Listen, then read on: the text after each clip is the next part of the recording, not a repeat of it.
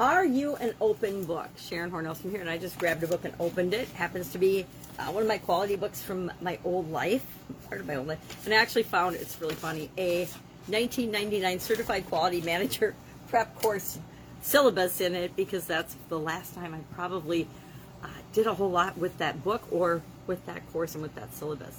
Anyway, an open book. What is an open book? An open book is someone or something that's easy to understand. It's uh, an honest and frank person, a person that you can look at or meet and you know pretty easily what's going on with them. You, they're pretty open about their thoughts and about their feelings. This idiom goes back hundreds and hundreds of years. Shakespeare used it in several of his works of art, I'll call them, in Romeo and Juliet, plus many others, or not many others, but a couple others. He used the open book, book open, open book reference. You can tell I didn't get enough sleep last night. So, open book.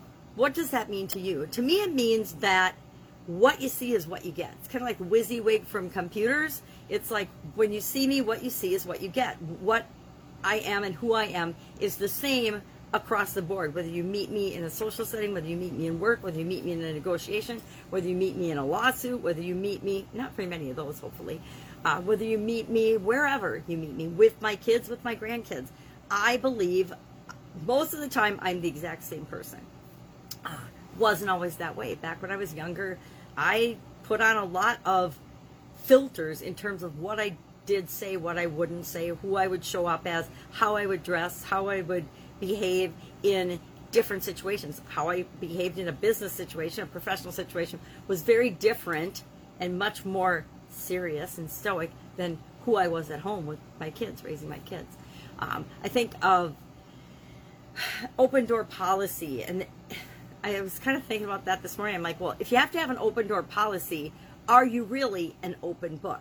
Probably not. And I remember working in corporate America where we would have an open door policy, meaning folks could come in and see us whenever they wanted, but we still had a whole lot of company secrets and corporate secrets. Nobody could know certain things about other people. Nobody could know how much money one another made, things like that, which are sort of inconsistent and not exactly an open book.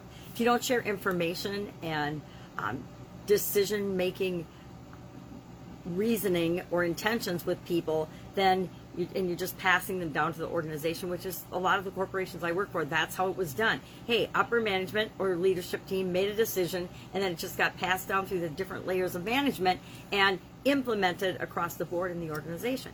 That's not exactly an open book or an open door policy, especially when decisions were brought forth and there was no nothing to back them up. It was just like, this is what we're going to do now. Well, you might as well say, this is what we're going to do now because it's best in the best interest of the company instead of figuring out and making sure we were having win win solutions for everybody. Uh, you know, it was up to us in the middle management group to figure out how to present it to people that made sense to them so that they would want to implement the changes and the different things that we did. So, open book. I. I didn't used to be a totally open book. I think it was probably my transition. Actually, my last corporate job, I was a very open book. I just showed up and decided I was just going to be me and I was going to be absolutely positively 100% authentically me. And it was actually the most fun job I've ever had in corporate America because I wasn't worrying about what I said or I wasn't worrying about what I did. Not that I ever spent a lot of time worrying about that, but it was always that thing niggling in the back of your mind or my mind. Uh, so my last corporate job, definitely an open book, uh, and my jobs and my not my jobs, but my businesses since then because I haven't had a job. I can't think of a single job I've done. I guess you could think of consulting and coaching as a job, but I don't think of it as that way. I think of it as a trusted friend and advisor or a confidant, somebody you can talk to that you can bounce ideas off of, and they've been there, done that, so they can give you direction.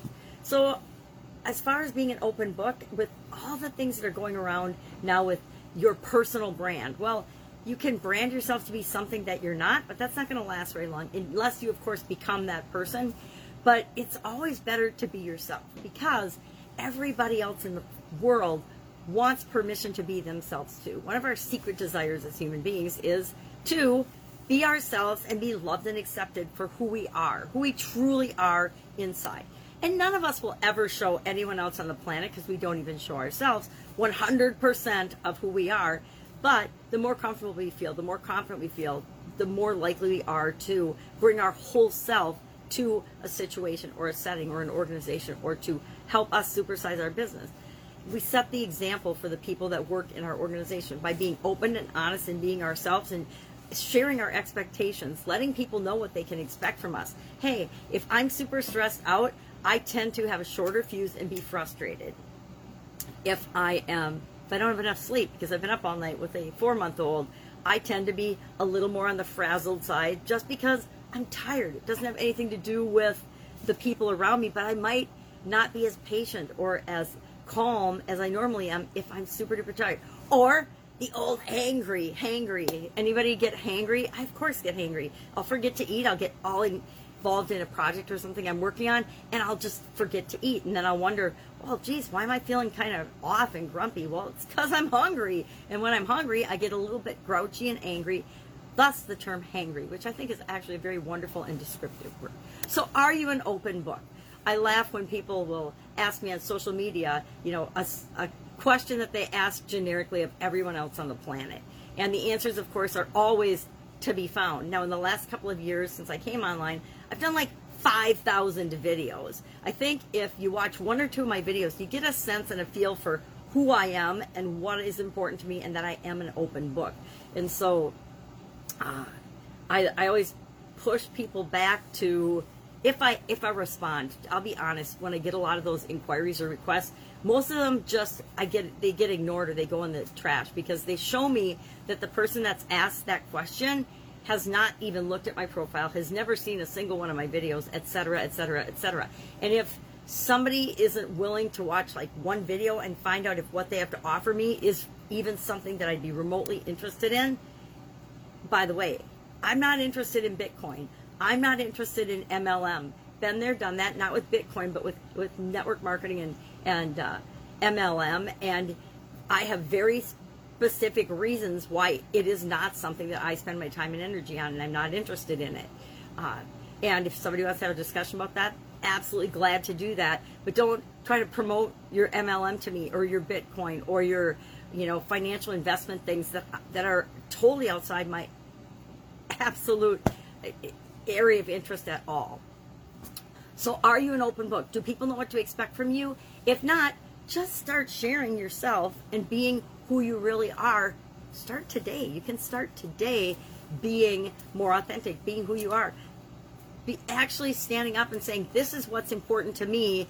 And you don't even have to explain why. This is what's important to me. I love going outdoors and being in nature. And I have not had enough time outside the last few days, and it's driving me up a wall that's something about me. Share things like that about yourself that are important to the people that you want to attract and you want to work with to grow your business. Because there's nothing more miserable than creating a business that is filled with the type of people that you don't want to be involved with, that you don't want to serve. How do I know? Been there, done that. It's easy to do when we go after and try to solve problems for the wrong people. So keep it simple. Be an open book. I say be an open book. You don't have to be. You can be a closed book, knowing that um, somewhere down the road, somebody's going to get in there and crack you open like a nut. But uh, and people will discover and find out who you really are, especially in this day and age of social media and media manipulation, et cetera, et cetera, ad nauseum. Uh, it's pretty hard to hide anything. So you might as well embrace yourself, love yourself, and show up as yourself as much as humanly possible. I'd love to know your your take on this topic. Are you an open book on a scale of one to ten? How open or closed are you? One would be not open, 10 would be, hey, I let it all hang out. Now, I'm definitely not a 10, but I'm probably closer to a 7 or so than, uh, or 8. Uh, do I ever want to be a 10? No, no. Some things people just shouldn't see or know about us. All right, have an amazing day. I will be with you tomorrow with another interesting idiom. What does it mean? Where does it come from? And how might you use it in your business to supersize your business for sure, and maybe even in your life? Have an amazing day.